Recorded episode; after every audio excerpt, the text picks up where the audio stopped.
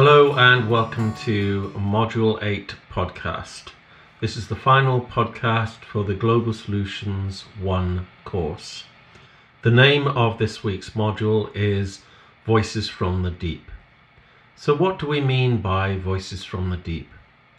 Well, by this stage in the course, we've looked at a number of different issues. We've been on quite a journey around the globe and all its issues at different levels of society and different places, different countries, some history, some analysis of all the different ways that these issues are connected. So, by this stage in the journey, we really have developed quite a good idea about the situation for the world and the challenges we're facing going ahead. So, this can be somewhat overwhelming to see the scale of the challenges that we face and to consider how are we going to do something about it. Well, I think at this point it's really worthwhile to think about how that has been for people throughout history. There has always been challenges for humanity, and some challenges are, have been really great ones. And at certain points in history, there's always been big social movements, progressive movements that have moved things forward for a lot of people, that have improved the quality of life for a lot of people. So, where does this come from? So, we know that a human being is a wonderful creature, complex, diverse, creative, imaginative, very capable of seeing different kinds of future, different ways of being, and of experiencing all the layers of our reality, of existence. The most profound level being the universal, unbounded foundation of the individual consciousness. So it's always been part of the human experience to be able to experience our source, experience the source of our own being, our own existence, and the source of all existence, of all beings, and to have that collective communion with life. Life is our source, and we can experience that source. So the individual can experience the universal. And this is really a really important feature of humanity and about being human. Because the relative level of life, the surface level, the waves of the ocean, rise and fall, and we experience this through our life and all the demands that go with us. And we are centered in the body, and the body has its needs and has its imperatives. So, as an individual, we are subject to all these forces of change, the changeability itself, things that come and go, and the great variety and diversity of life. Forces which are supportive to us, forces which are not supportive to us, that maybe hold us back, that drag us down. It really is a full spectrum of human experience. So for us, this ability to experience communion, union, peak experiences, to experience what would be called even mystical experiences, is a very important aspect of our nature, of our being. It is from there that really we can say that we develop the more universal aspects and potentiality of a human being. We know that we are capable of individual love, which is focused between individuals, but there's also a universal version of that, which is compassion. And compassion is the universal aspect where we empathize, we feel, we are concerned for the welfare of others and for the rest of humanity. We know that through history there are great examples of compassionate human beings. They may be writers, they may be poets, they may be social reformers, they may be founders of some of the great religions. But what is the key characteristic between them is that they rise above their needs of their own individual ambition and nature and work towards the benefit of all, something universal, something that is a deep inspiration to others and really can cause huge waves of transformation in history. And we have seen this. So it is something that is very real. It's also something that we can locate in our own experience, that through our life at certain times, we can experience our connectedness with nature at a very profound level, or with other people, or with general humanity. We can experience the heightened experiences of compassion, of universal love. We can have perceptions that are really coming from the universal aspect of our nature, uh, perceptions that really perceive down to the deepest level of the reality of existence and being. These can be very powerful experiences and really be transformational for us. And we are in the game of transformation, individual transformation, transformation of the world, shifting the world to a new paradigm, a paradigm that removes what we can see now after all the th- analysis that we've done is these huge structural imbalances that we still have in the way that we organize life on earth amongst human beings. The massive imbalances that cause the problems, injustices, inequalities, human rights abuses, the devastation of our environment, the destruction of the oceans. It all really comes down to a massive imbalance that has to be put right. There is no alternative path for humanity. If we don't correct these things, then we will continue to destroy our environment, run out of resources, and resources or the the seeking of resources has always been a trigger for conflict in human history.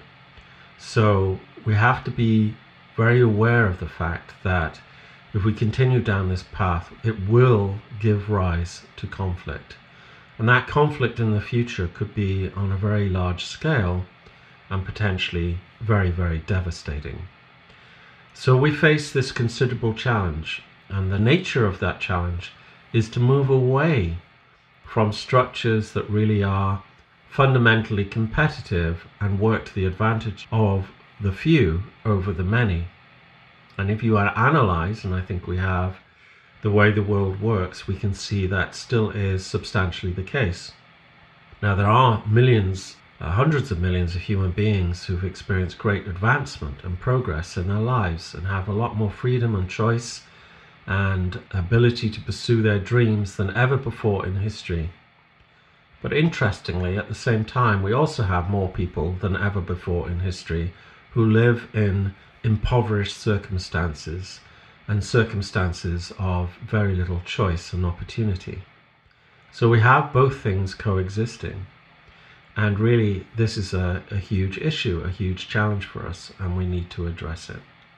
Thinking about this final uh, module and how we are going to achieve this, we need to go back to our foundation as human beings. And our foundation is the very nature of our own consciousness and our own experience at the deepest level.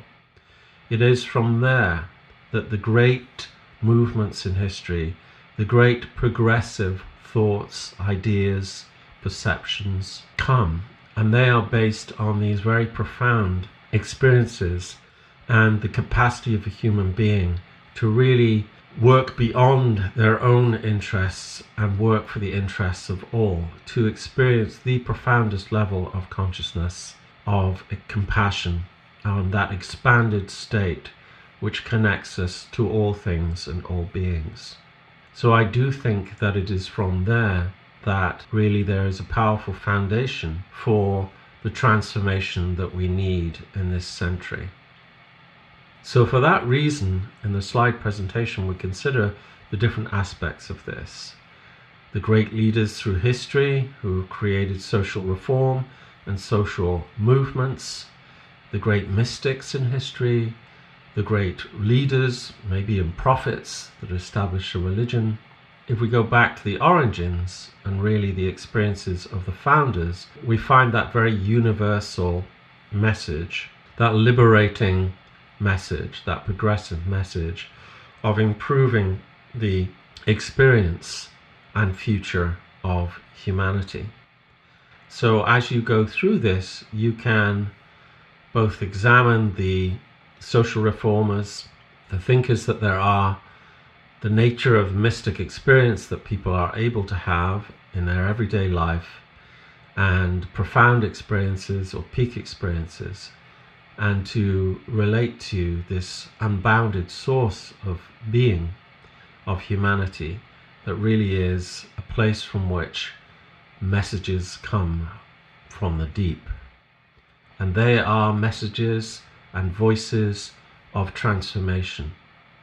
And we can all play a part in that. And I think uh, what I am proposing is that this innermost nature, this foundational nature of humanity, is really a key to bringing about transformation in the future. It needs to be non exclusive in the sense that it's not promoting ideas of exclusivity, as in my way is the way and your way is not the way, needs to be inclusive of all humanity.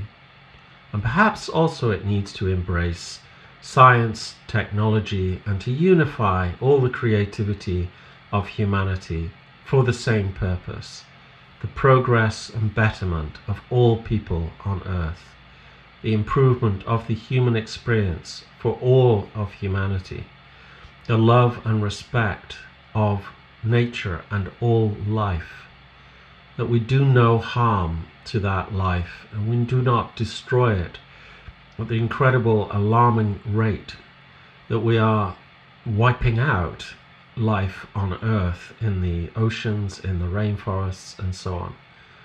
Our future depends on our respect of all that life, of our protection and guardianship of life, of the example that we set for the future in the way that we behave, both in relation to our planet, to nature, to other human beings.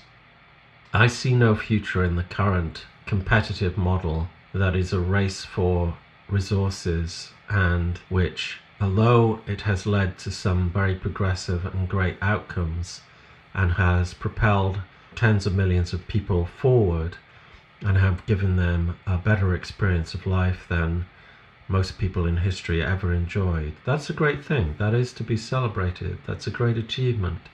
And we know that it comes on the back of this massive increase in productivity.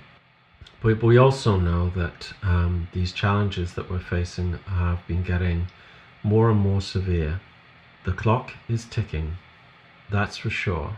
And I don't think any of us can turn away from this responsibility, this task that we have to transform the world. I don't think it should dominate every minute of our day. We have our lives to live. It doesn't mean that we still don't pursue our individual needs and ambitions and relationships and family and so on. But I don't think we can do any of that anymore without also considering how what we do, what we use, how we live affects the rest of the world. What I am saying is that really, I think that we're in a process of a great awakening whereby we can no longer be blind to the effect of everything that we use and everything that we do, the true effect, not what we're told, not what is marketed to us, not what the commercials say, which can be partly true but hide a lot of the ugly truth. But we need to examine everything how a trainer is made, what it uses, what is the condition of the workers who make it. Do they have enough to live on, to send their children to school? Do they have a future? Are we exploiting them by not giving them enough to have what we would expect for ourselves? in every way, in every form, in everything that we do, we need to shift now to a model that is sustainable and just and fair for all of humanity.